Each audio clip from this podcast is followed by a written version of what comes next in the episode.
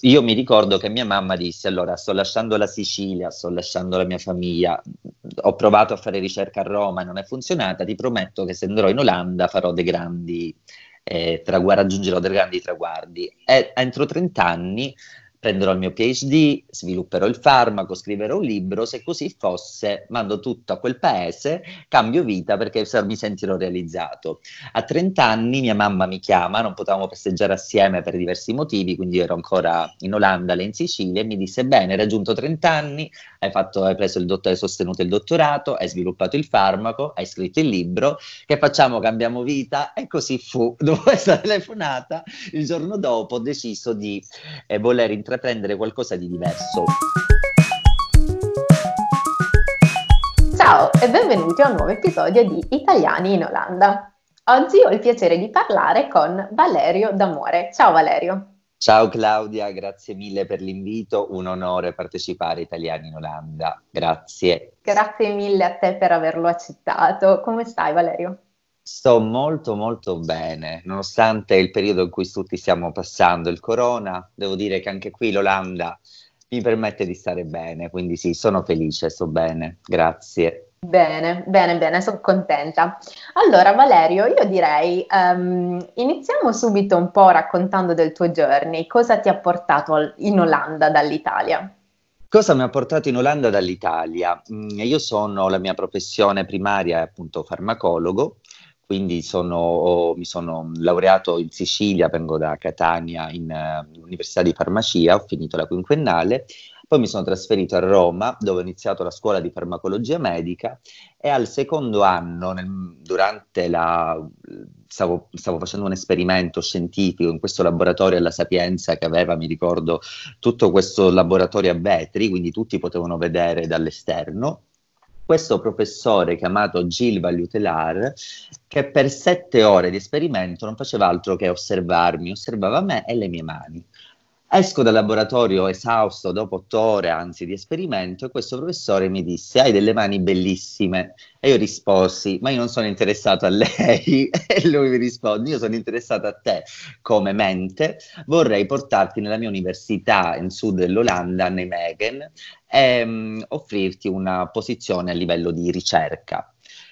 Io non, all'inizio sono rimasto, detto, ecco, questa è l'efficienza di cui mi parlavano in Olanda. Questo professore è stato a osservarmi per sei ore senza muoversi, senza bere un caffè, senza andare in bagno, per poi propormi una posizione lavorativa.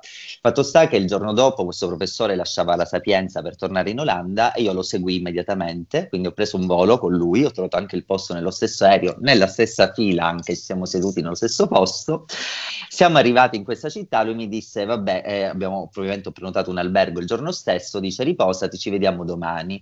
Il giorno dopo mi fece tre domande scientifiche e da lì siamo stati a parlare per quattro ore e mezza e il giorno dopo mi ha, rinviato, mi riinvitato e mi ha firmato, mi ha fatto firmare il contratto per la mia posizione come dottorato di ricerca. Quindi per me questa è già stata come l'Olanda mi ha iniziato a sorprendere dal primo giorno e dal primo, da, dall'inizio. Quindi ecco cosa mi ha portato in Olanda, il mio dottorato scientifico, grazie grazie a questo incontro magico che ho avuto alla Sapienza all'Università di Roma, oramai stiamo parlando di nove anni, otto anni fa, nove anni fa, sì. Mi dicevi però che eh, insomma l'esperienza olandese ti ha anche portato oh, in giro per il mondo e ti ha fatto vivere l'esperienza di vivere anche in grosse città americane. Raccontami un po' come sei arrivato a quel punto. Sì, sempre grazie all'Olanda e quindi al mio professore e al team di ricerca, ehm, al primo anno del mio dottorato ehm, ho vinto una, un'ulteriore borsa di ricerca che questa comprendeva un internship anche in altre città, in questo caso potevo scegliere io. E le due scelte mie sono state appunto New York, San Diego e successivamente anche San Francisco. Quindi diciamo che la, il mio percorso, il dottorato, che è stato quattro anni, prevedeva anche questo percorso itinere in queste città dove poter perfezionarti ancora di più e poter appunto condividere le tue esperienze e mm, ingrandire il tuo bagaglio culturale. Per me anche questo, quando il mio professore mi mandò l'email, mi trema anche la voce, il pensiero, e mi disse ok, ora devi andare un anno a San Francisco e poi a New York perché fa parte del tuo dottorato di ricerca, abituato all'Italia dove di ricerca se ne parlava molto poco, comunque molto sfruttati, io sono rimasi, rimasi mi ricordo, ovviamente accettai. Ehm, e sono dovuto partire quattro giorni dopo, questo non c'era scritto nell'email, questa è anche l'efficienza olandese, ok, accettato, pronto a partire, ci vediamo tra un anno, qua il tuo biglietto, vai a New York. Sono andato come prima tappa a New York nel 2007 e poi nel 2008 a San Francisco nel 2009 a San Diego senza poter fondamentalmente mai tornare qui in Olanda. Il mio professore non voleva, voleva che stavo lì, facevo questa esperienza, non avevo nessuna eh, tipologia di non so, lì dovevo finire la mia esperienza in America e devo dire che ringrazio perché l'America era uno di quei posti dove volevo trasferirmi, il mio dream, big dream, e invece vivendo sia a New York che San Francisco e San Diego ho capito quanto mi mancava l'Olanda, nonostante fossi qua solamente da un anno e mezzo, e quanta la differenza abissale nella qualità di vita. Io mi svegliavo in America, abitavo in una zona anche diciamo decente a New York e per andare al lavoro impiegavo 2 ore e 45, prendevo una metro, mi svegliavo, dormivo su per giù 4 ore a notte perché comunque arrivavi a casa il tardi, dormivi quelle poche ore, ti svegliavi la mattina per essere alle 9 al laboratorio, prendevi queste metro dove alle 6 del mattino la gente mangiava Big Mac, cheeseburger oppure beveva il caffè, non si capiva nulla, nel senso una città dove non dormono mai, ma non era diciamo quello adatto a me, bellissima, tantissime esperienze, però non c'era un giorno che mi svegliavo rilassato, sempre stanco, con qualcosa che dovevi fare per forza, che non potevi, non ti bastavano le 24 ore per portarle a termine. New York un'esperienza bellissima e poi successivamente San Francisco, quindi sì, la California, anche lì mare, stupendi scenari, quello che vuoi, ma anche per andare al lavoro. Altre tre ore perché dalla Silicon Valley, casa tua a distanza due ore e mezza, e per andare altre due ore per tornare. Una vita dedicata al lavoro. E mi ricordo che il giorno che chiesi le vacanze mi dissero: eh, Sì, certo, in 12 mesi lavorativi le tue vacanze sono di nove giorni. io, io vengo dalla Sicilia, due giorni solo per andare, due per tornare, ma dove devo andare? mi ricordo anche, mh, e questo, e quindi diciamo questo nei primi due anni, già questo delle vacanze un po' invece pensare, io non voglio stare solamente a lavorare, ok, un'esperienza, mi sta dando tanto, sto imparando, sto facendo un sacco di connessioni, connection con tutto il mondo, quindi va benissimo, ma quando al terzo anno a San Francisco, il terzo giorno di lavoro, seduto al mio laboratorio, mi alzo per andare in bagno e mi viene detto dalla segretaria di laboratorio dove stai andando, c'è una lavagna con un time slot, con degli orari dove è possibile andare in bagno, tranne che hai dei seri problemi, mi hanno detto guardi io ho bisogno di andare in bagno. Lei non può andare in bagno se non che alle 11 erano le 9.45 ancora me lo ricordo insultandomi dicendo che non ero una donna che non avevo problemi urgenze ecco. E lì io chiamai il mio professore dico finisco l'anno ma prometto che torno in Olanda e così fu. Ho finito queste esperienze di tre anni bellissime dove ho ancora un sacco di amici eh, carissimi, ho lasciato il cuore in ogni pezzetto di città dove sono stato, ma mh, mm, l'Olanda non mi ha richiamato, sono io che sono voluto tornare a braccia correndo. Mi ricordo il volo che ho preso dall'America, da Los Angeles, diretto per Amsterdam. Io normalmente dormo, appena mi siedo non so l'atterraggio, il decollo, io mi addormento. L'unico volo dove non sono riuscito a chiudere gli occhi, ero così contento contento di tornare ad Amsterdam, che non è neanche la mia città nativa, voglio dire, ma così contento che non me lo scorderò mai. Quando ho messo a piedi, eh, quando sono atterrato a Schipolo, ho sentito quell'odore della mochetta, ancora me lo ricordo. So, ah, proprio sono contento e non mi sbagliavo. Quindi un'esperienza americana bellissima, ma non ci andrei a vivere mai mai, mai, mai. La ricordo con tutto il cuore, ma lo stress che mi ha portato, non, uh, no, no, no, no, no. Amst- Olanda, l'Olanda, l'Olanda. E quindi insomma ritorni dall'America, io so cosa fai oggi, oggi sei imprenditore, hai due bellissimi ristoranti qui ad Amsterdam, Com- cosa è avvenuto in questo frangente che da uh, fare il PhD sei diventato imprenditore? ecco, non è stata l'America a farmi cambiare idea lavorativa, no, sono tornato in Olanda e ho completato il mio dottorato di ricerca. Ho sviluppato un farmaco per l'epilessia, per l'epilessia infantile e scritto anche un libro per il quarto anno dell'Università di Medicina che ora è in uso in quasi tutte le università europee, non ancora, non ad esempio ancora in America, ma piano piano arriveremo anche lì. Io mi ricordo che mia mamma disse, allora sto lasciando la Sicilia, sto lasciando la mia famiglia, ho provato a fare ricerca a Roma e non è funzionata, ti prometto che se andrò in Olanda farò dei grandi, eh, tragu- raggiungerò dei grandi traguardi. E entro 30 anni prenderò il mio PhD, svilupperò il farmaco, scriverò un libro, se così fosse mando tutto a quel paese, cambio vita perché mi sentirò realizzato. A 30 anni mia mamma mi chiama, non potevamo festeggiare assieme per diversi motivi, quindi ero ancora in Olanda, lei in Sicilia, e mi disse, bene, hai raggiunto 30 anni, hai, fatto, hai dott- hai sostenuto il dottorato, hai sviluppato il farmaco, hai scritto il libro, che facciamo? Cambiamo vita? E così fu. Dopo questa telefonata, il giorno dopo ho deciso di eh, voler intraprendere intraprendere qualcosa di diverso. Due fattori importanti. Uno perché quando ho sviluppato tutto ciò avevo 30 anni appena fatti, quindi mi sentivo dentro, mi sento tuttora, però poter, di poter cambiare e avere ancora, di poter dare in altro. E cosa succede? Volevo aprire un ristorante nel sud dell'Olanda dove, svilupp- dove ho fatto io mia, il mio dottorato a Nijmegen, ma il, um, con un mio collega diciamo, di università. Ecco che le cose non vanno in porto e decido di trasferirmi in Olanda, in, ad Amsterdam. Quindi mi trasferisco ad Amsterdam a settembre 2017 e dovevo, è il 18 diciamo è sempre a novembre, dovevo andare a Londra per un interview con l'Agenzia Europea dei Medicinali. Ecco cosa succede, che il, un mese esatto dopo dopo ricevo la conferma che ero stato accettato a Londra, a Canary Wharf, all'Agenzia Europea dei Medicinali e mi richiamano da Nijmegen dove mi dicono guarda il ristorante è di nuovo disponibile, se ci vuoi ripensare puoi prenderlo. Quindi mi trovo di fronte a queste due scelte. Subito capisco che l'Olanda non la volevo lasciare, quindi nonostante l'Agenzia Europea dei Medicinali era il mio sogno per cui mi ero iscritto in farmacia ai tempi, decido di eh, no, veramente mi ha fatto capire quanto mi sarebbe mancata l'Olanda solo al pensiero di doverla lasciare.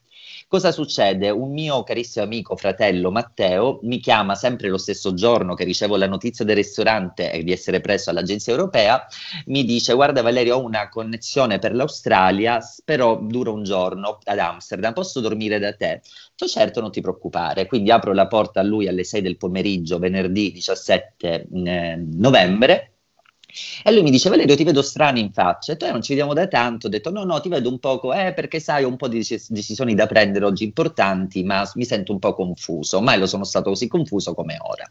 Di solito sono uno che ha i suoi goal, va avanti, mi sento cambiare vita, cambiare città, eh, fare ristorazione. E quando dico fare ristorazione, lui mi dice, Matteo, ma tu un dottore vuoi aprire un ristorante? E detto, sì, in realtà lo stavo aprendo, eh, ma io sono in giro qua in Europa perché volevo aprire un ristorante. Matteo, uno chef stellato, aperto ristoranti sia in Inghilterra che in Australia, mi dice però non ho trovato nulla in Europa, quindi stavo tornando in Australia anche da mia moglie.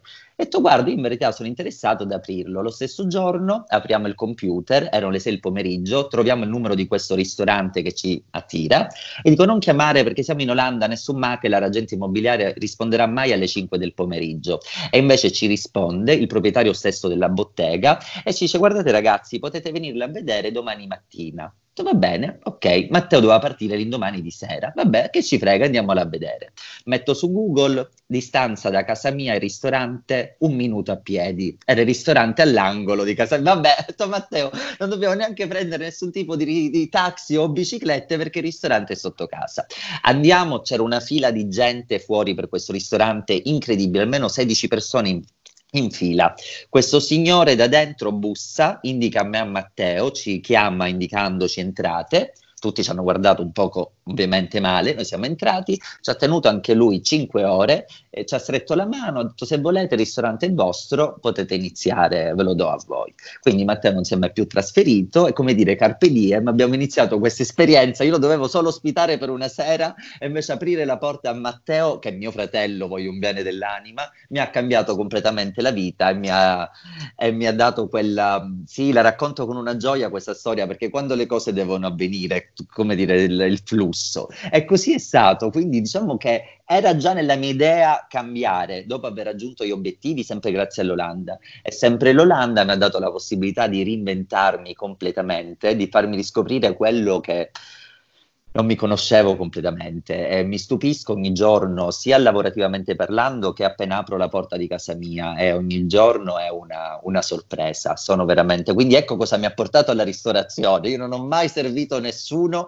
è la cosa che mi diverte di più, accogliere tutti i clienti e essere... Io non so, non sono previsto a cucinare, questo ci pensa il mio business partner, però diciamo che l'amore per il lavoro, la gioia che abbiamo sempre io e lui, perché siamo un team, io e lui proprio come se fosse un team di 100 100 persone, quello che manca a lui o io, quello che manca a me a lui.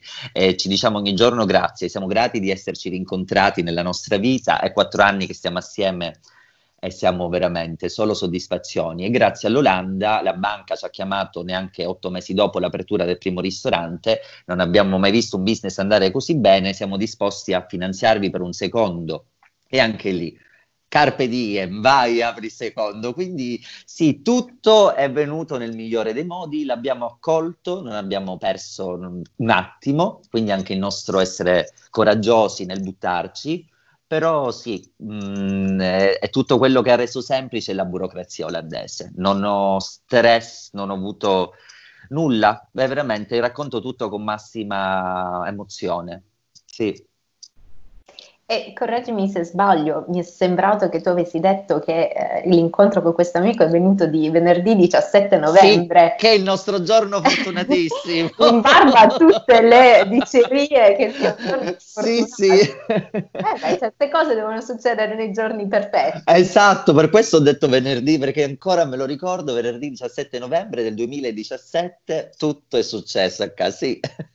Incredibile. Um, a quanto capisco dalla tua storia, insomma questo partner eh, è ancora parte del, del business. Sì, sì, sì. Ne hai anticipato tu, eh, Primi eh, nasce in, nella zona di Vester Park, giusto quella della sì. sede, ne avete aperta un'altra nella zona di Vondel Park. Sì.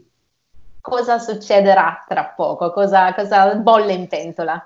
Allora, come scom- eh, io e Matteo purtroppo non riusciamo eh, a stare fermi e quindi abbiamo sempre delle idee che ci passano e poi abbiamo il nostro date night con il nostro bicchierino di vino, iniziamo e c'è un'idea di portare il vero mh, dolce siciliano, quindi dal gelato alla granita con la brioche qui in Olanda. Ci stiamo, non è una, una, cosa che stiamo pensando, come è anche stato per primi, intensamente, pensando a tutti i dettagli, però quello che io amo poi i dolci, quindi per me sarebbe un paradiso avere un'attività del genere. E, ehm, quindi il prossimo step, primi gelato. Piano piano, next year, we are working on that, so sì. Interesting, interesting, stiamo facendo un po' di spoiler qua. Um, la cosa che mi ha colpito, un po' te lo dicevo inizialmente, eh, leggendo la tua storia, non è stata solo la presenza di questa doppia anima nella tua persona, così scientificamente, eh, diciamo, approach, ma anche eh, imprenditorialmente parlando. Um, c'era però una cosa che mi ha colpito forse ancora di più uh, della storia in sé, che hai concluso la tua, questa, questa bio, diciamo tua, con mi sveglio felice la mattina. Cosa ti rende felice la mattina? Mi rendo, com- mi sento completo e appagato. Devo dire, io nato in Sicilia, Catania, isola bellissima, città stupenda, ma difficile. E sei abituato a svegliarti la mattina, il mio ricordo, ma fino a che andavo all'università col mio caffè la mattina in balcone, la polizia che non fermava la gente in tre motori sul motorino, eh, non vedere il rispetto, vedere tanta inciviltà, vedere tanta sporcizia, vedere un lamentarsi continuamente di tutti senza cambiare nulla. È quello che... Mh, ehm, come se diventasse un po' una moda, questo mese mi lamento del sole, questo mese mi lamento dei soldi, però poi non, non ho mai visto una, un, un dedicarsi nel cambiare quello che non piace. Parlo io che me ne sono scappato dalla Sicilia, me ne sono scappato all'inizio, tutti mi chiedevano perché eh, non ti trovi bene in Sicilia, per questo te ne stai andando? All'inizio rispondevo sempre no, per esperienze di vita, bagagli culturali, ho fatto quello che devo fare in Sicilia, ho raggiunto la mia laurea, quindi fino alla laurea sono rimasto, ora voglio all'età di 23 anni esplorare il mondo. Se ora tu mi chiedi perché hai lasciato la Sicilia, sì, per la mafia, per la per il poco rispetto, per, per l'egoismo che c'è in, quella, in, quell'isola, dove tornerei sempre in vacanza, la consiglierei a tutti, ma purtroppo non tornerei mai a, a investire nulla e niente. E, ehm, quindi perché mi sveglio felice? Perché dopo ho investito e comunque sembra che uno sta in Olanda è tutto semplice, ma si lavora tanto per arrivare a dove si arriva. Però se poi la mattina ti svegli felice, e allora tutto il lavoro che hai fatto è stato ripagato. Quindi perché mi sveglio felice? Perché posso andare le- la sera a letto con i piedi storti dalla stanchezza, che veramente non mi ricordo quasi come mi chiamo più, ma la mattina fresco, energico di nuovo e si riparte, perché tutto ha un, un riscontro e lo vedi. Sì, questo mi, sve- mi, sveglio veramente felice, sì. E mi capita ormai da nove anni che sto qua, ma fino a quando stavo in Sicilia, a Roma, ho anche vissuto un po' a Milano dicendo chissà il nord Italia. E nulla, evidentemente a me non... Eh, non dava quello che cercavo. E l'Olanda invece, me l'immaginavo tutte con le treccine e i zoccoli di legno e invece mi ha proprio stupito e continua a stupirmi ogni giorno. Io dico sempre, continua a stupirmi Netherlands e così fa. Sì. L'hai un po' accennato mm, parlando della Sicilia, delle difficoltà di investire in un paese come, come la Sicilia. Eh, dimmi magari qualcosa se ci sono state delle particolari difficoltà invece nell'essere imprenditore qui in, in Olanda o anche eh, se ci sono state delle soddisfazioni particolari. Allora, come difficoltà non ne ho trovata neanche una. L'unica difficoltà che pensavo potesse essere diciamo, una difficoltà era la lingua. E allora io di mio, prima di iniziare il business, ma già all'università, ho iniziato a studiarla la lingua. Quindi devo dire che a livello burocratico nessun problema. Se non sai la lingua, so che ci sono tante company che possono aiutarti nel poter portare avanti il tuo business, ma devo dire che io, sapendo un poco di lingua olandese, quindi chiamando al comune, all'ufficio delle entrate, non ho avuto nessun problema, qualsiasi cosa era subito, pos- la potevi risolvere o andando tu nell'ufficio o tramite internet o mandando un'email. È vero che poi quindi nel, nell'apertura non ho trovato grandi difficoltà, le difficoltà mh, che diciamo che all'inizio venendo da una zona rossa ovviamente mi hanno fatto, che è la Sicilia, mi hanno fatto un sacco di controlli mon- sui soldi ovviamente, tutto da dove venivano i soldi per l'investimento. Ed è questa la cosa che ho più apprezzato perché ti fa capire come tutti i business poi sono fatti con dei soldi controllati, non soldi neri, non soldi di mafia, quindi diciamo l'unica cosa che all'inizio un po' ero rimasto male, ho mamma mia tutti questi controlli, ma come mai, ma cosa pensano? E poi invece me l'hanno proprio spiegato, giustamente, fa noi non vogliamo arrivare come in Sicilia, la mafia sta arrivando un po' dovunque, tu vieni da una zona ovviamente calda, quindi dobbiamo fare dei e lì poi ho apprezzato, questo è il posto dove vuoi vivere, dove vuoi stare. Quindi questa all'inizio poteva essere l'unica, ho detto, oh, questa discriminazione, ma perché sempre lo vuoi dire, non è vero, non esiste, ma è inutile, parliamoci chiaro. Quindi mi ricordo che ho avuto per tre mesi tanti di quei controlli, eh, ma a livello proprio di banche, di, di, a livello proprio de, di soldi, ma poi mi hanno invece fatto capire come è bello il paese, come appunto eh, antiriciclaggio, come tutto poi appunto funziona e c'è un motivo e questo è stato. Quindi ovviamente ti senti un po' discriminato, ma ma Amen, e così deve essere. E, mh, mm, il, l'unico diciamo, problema che poi penso è la comunicazione col comune, ma come tutti i comuni, io vengo da un comune siciliano, quindi nonostante non posso dire nulla ecco, di sbagliato in questo nell'Olanda. Magari ora vivendo da dieci anni dico, eh, però potrebbero essere un po' più operativi. Poi mi ricordo da dove vengo e dico, vabbè, vanno bene comunque, inutile che mi lamento. Cioè, quando il comune lo chiami, ti dà l'appuntamento alle 13.53 di mercoledì e alle 13.53 sei dentro. Ecco, voglio dire, mh, mm, questa è qualità di vita e le, non ho avuto nessun problema nell'aprire business, non ho avuto nessun problema nel, da ispezioni anche se hai dei locali, è tutto fatto sempre con una regola e una... No, no, no, no, no a tutti consiglierei di aprire un business in, in Italia. Camera del Commercio, per, la, per andare alla Camera del Commercio, aprire la tua partita IVA, penso aver impiegato sette minuti, sempre con l'appuntamento. Mio padre ancora sta urlando alla Camera di Commercio perché in due anni non sono riusciti a avere un numero, mi racconta storie. Quindi sì, pagando un po' i 30 euro hai fatto tutto. No, devo dire che non ho nessun, no, nessuna eh, niente da dire riguardo alla difficoltà di aprire un business. Se sai l'olandese ti può aiutare molto, ma solo perché ti arrivano un sacco di lettere, appena ti scrivi alla Camera di Commercio, il giorno dopo ti arriva la lettera, eh, te ne arrivano, incominciano ad arrivare tante. Quindi solamente per una confidenza tua personale, secondo me sapere l'olandese un pochettino non, basta, non guasta. Ok, allora sperando che questa prossima domanda non suoni come una marchettata, perché ovviamente la tua partecipazione a questo podcast è assolutamente spontanea, raccontaci un po' di che tipo di ristorante è primi, se qualcuno viene, che tipo di eh, ristorazione insomma si può aspettare.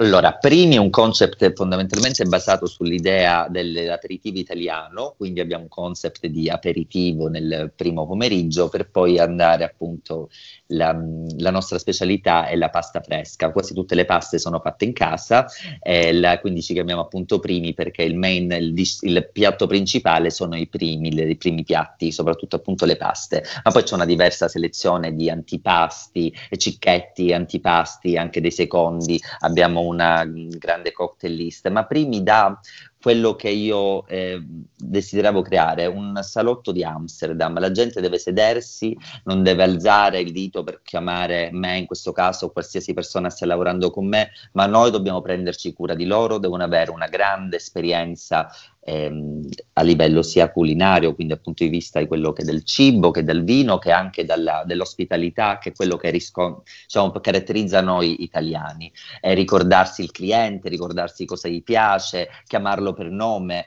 Eh, io devo dire che a Wester Park, prima di avere il ristorante, vivevo già, avevo una, una casa in affitto lì e vivevo già da due anni, ma uscivo per casa, non salutavo nessuno. Oggi, quando sono in quella zona, è una grande famiglia questo mi fa capire l'amore che siamo riusciti a creare, soprattutto durante il Covid eh, e quindi la chiusura forzata durante i tre mesi, il supporto che i nostri residenti ci hanno dato, ma da non solo a livello monetario, ma anche perché un sacco di soldi ci sono stati dati, eh, gente che ha ordinato una lasagna ci ha lasciato 14 euro di la- 13 euro di lasagna, ha lasciato 104 euro di mancia, 104 euro perché volevano supportarci, non volevano farci chiudere. E io ho mandato delle rose il giorno dopo perché so dove abitava la signora, perché non, voglio dire, sono cose che ti, ti, fanno commuovere, nel senso, quello che ho trovato nel nostro, nei residenti, io lavoro con un sacco di residenti e il primo giorno che abbiamo aperto eravamo fully book, completamente prenotati, lo siamo fino ad ottobre, quindi non ho mai lavorato diciamo col turista, ma per questo ho aperto in quella zona un poco sperduta all'inizio tre anni fa, nessuno la conosceva, in questo angolo di Van der Opstrat, dove comunque non c'è un passaggio, solo i residenti, ma sono riuscito a, siamo riusciti, sia io che Matteo e tutto il mio team, a farli innamorare, quindi quando tornano tre volte a settimana eh, non so più, eh, per me quelli sono le, i riscontri, vedere i miei clienti ritornare anche 3-4 volte a settimana, quindi sì, primi da tanto amore e buona pasta. È, la nostra, è la nostra sicilianità, perché comunque è una cultura siciliana, piatti siciliani con un twist poi un po' rimodernizzato. Venite tutti a provare primi, basta, con questo chiudiamo la pubblicità primi. No, no, mi piace, mi piace, perché poi alla fine il successo di ogni lavoro si basa molto sulla capacità di costruire delle relazioni, eh, nel tuo caso ovviamente co- costruire relazioni con i tuoi customer che poi magari diventano returning customers. Esatto. Esatto, esatto. Molto Ma bello. è spontaneo, è venuto tutto spontaneo, mai abbiamo pensato a una strategia di marketing come tutti proponevano, ma ci siamo solamente noi stessi, siamo come sono al supermercato, sono al ristorante, sono così. Eh, Io sì. ti conosco da pochissimo, ti ho iniziato a seguire da pochissimo, penso che decisamente tu non abbia bisogno di nessuna agenzia per fare il marketing. Grazie. Tu fai PR, social media, fai, fai qualsiasi cosa, per cui eh, no, Grazie. non hai bisogno. Uh, parliamo di un altro argomento, ci allontaniamo per un attimo da primi. Um, sei l'unico guest, credo, fino ad ora, uh, che vive in una houseboat. Questa è una mia grossissima curiosità, nel senso che tipo di esperienza è, fa veramente freddo d'inverno? Sono, sai, un po' le classiche domande che mm, ci si pone quando io vedo queste houseboat bellissime, dico mamma mia mi piacerebbe un giorno vivere questa esperienza di essere proprio sul canale, però poi mi dico madonna d'inverno deve fare un freddo da morire. Raccontaci che tipo di esperienza è vivere in un houseboat. Racconto tutto. Allora intanto premetto che ho sempre vissuto in appartamenti e soprattutto al terzo, al quarto piano, quindi avevo sempre persone sopra, sotto, i lati e veramente letteralmente si sentivo lo sciacquone del, del, bagno di sopra quando lo tiravano.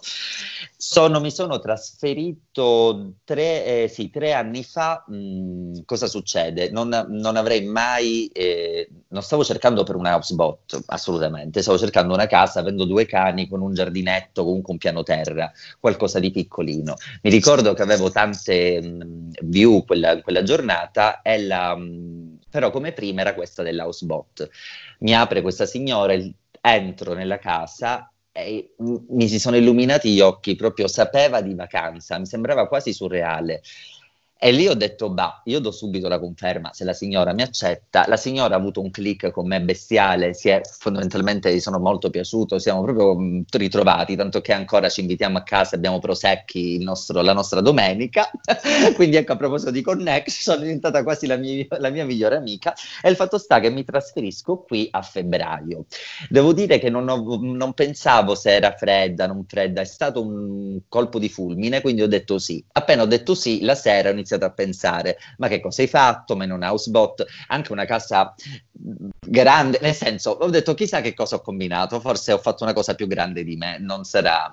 Mi ricordo che il giorno dopo mi sveglio e urlo perché vedo delle persone camminare sul canale, non realizzo, era la prima notte che era tutto ghiacciato perché c'era stato il ghiaccio e queste persone che mi passavano davanti la stanza, stanza da letto, il salotto con i patti di questi bambini, è stata un'esperienza che non mi scorderò mai perché pensavo oh, Gesù cammina veramente nelle acque, comunque vidi questi ragazzi e ho detto vabbè ora vediamo, scendiamo dal letto, vediamo se la casa è fredda. Devo dire che d'inverno la casa è caldissima, nel salotto solo sei termosifoni, nel senso termos- se le case sono coibentate bene, io conosco altra gente nelle housebot e nessuno ha problemi. Le case d'inverno non sono fredde, è un, ovviamente vivi all'esterno, non hai niente sopra, sotto hai l'acqua, niente al lato, quindi qualsiasi cosa, qualsiasi nuvola passa, qualsiasi cambio di luce, la tua casa si adatta, quindi puoi stare nel divano tutto il giorno e avere una un spettacolo della natura gratis. Eh, io veramente non penso di poter mai più tornare a vivere in un, in un palazzo. Eh, ogni tanto faccio le prove quando sto due giorni con un Airbnb, quando, vado, quando si poteva partire. Comunque, niente, continua la mia idea che l'housebot è una realtà bellissima. D'estate sì, è un po' calda, sempre perché se batte il sole tutto il giorno, i tetti sono molte volte diciamo neri, eh, può arrivare a, dive- a delle temperature elevate. Diciamo, l'anno scorso scorso anche 42 gradi nella living room, ma esistono quelle carissime aree condizionate che se comprate d'inverno non costano niente, che ti risolvono la vita e non hai problemi. E poi la sera senza problemi, basta che apri un po' le finestre, essendo che sei sul canale, dormi come se fossi in barca bella. Quindi no, solamente solo mh, feedback positivi di vivere in un housebot. Non hai veramente una volta che entri pensi di essere in vacanza e devo dire anche una cosa particolare, che molti, io vivo in un canale centrale, quindi passano diverse barche, vedi solo persone felici, tutti che ti salutano, lo stile Regina Elisabetta, e tutti sono persone felicissime, quindi è un vibe, gente sempre che sorride, ti passano davanti sorridendo, quindi non so, non, uh, un happy vibe, chiamiamola così, e comunque non è fredda d'inverno, perché sei termosifoni, vai tranquillo, e non si muove come tutti pensano. Quando ci sono le tormente, grandi burrasche, come c'è stato qualche mese fa, prima del, o su, prima del Covid, o subito dopo il Covid, puoi vedere la macchina leggermente, la macchina, la barca leggermente oscillare, ma anche quello è gradevole perché se stai dormendo ti culla, ma è veramente quasi impercettibile e può succedere una o due volte l'anno che leggermente la casa si muove. Poi per il resto, calda d'inverno, calda d'estate, quello sì, quindi perché a me il caldo non è la cosa migliore, a me da siciliano mi sento a casa, quindi sì, un'esperienza Tutte esperienze positive, ragazzi. Non so... Sei abituato a temperature ben più alte. Sono de- esatto, sì, quindi questa non è nulla per me. Ok, benissimo. Valerio, l'ultima domanda e poi ci avviciniamo al recurring segment. L'hai un po' annunciato, si è capito già insomma da, da come ne parli, eh, ti piace costruirti relazioni diciamo solide eh, attorno. Da chi è composta la tua Amsterdam oggi, 11 anni dopo il, il momento in cui ti sei trasferito? Allora, la mia Amsterdam oggi ha 11 anni, sono, dal momento in cui mi sono trasferito, grazie a Nijmegen, quindi alla prima città al sud dell'Olanda, sono riuscito ad avere la mia famiglia, perché poi là ho speso comunque set, sei anni e mezzo, eh, sette anni e mezzo, sì. Sono... Mh, le mie due sorelle e due fratelli sono due tedeschi e due olandesi, tanto per non farmi mancare nulla. Diciamo, la mia Olanda mh, è sempre stata, al momento circon- sono riuscito a trovare, a crearmi il mio gruppo che è quello che mi mancava soprattutto dell'Italia. Quindi ora siamo un 10 persone sono così contento che in dieci anni, quasi undici, sono riuscito a ottenere queste dieci persone a contare tutte le mie dita e le mani, che ci amiamo, ci vogliamo bene. E poi vabbè, ci sono anche gli amori, ma al momento singolo e felice. Però sì, la mia Olanda è composta da queste dieci persone e devo dire sono la maggior parte sì olandesi e tedesche e poi sì, ci sono delle eccezioni italiane come la Claudia, l'altra, come sì, diciamo, mi, ho tutto quello che cerco qua, amici, ho avuto amori, eh, persone conoscenti, un po' come se fosse è proprio la mia città, sì. Ancora non mi sembra vero, tanto che è un po' come se fosse la mia città, sì, è la mia città. Beh, dopo 11 anni io inizierei a definirla. Eh, inizierei a. Hai ragione, sì, è proprio la mia città.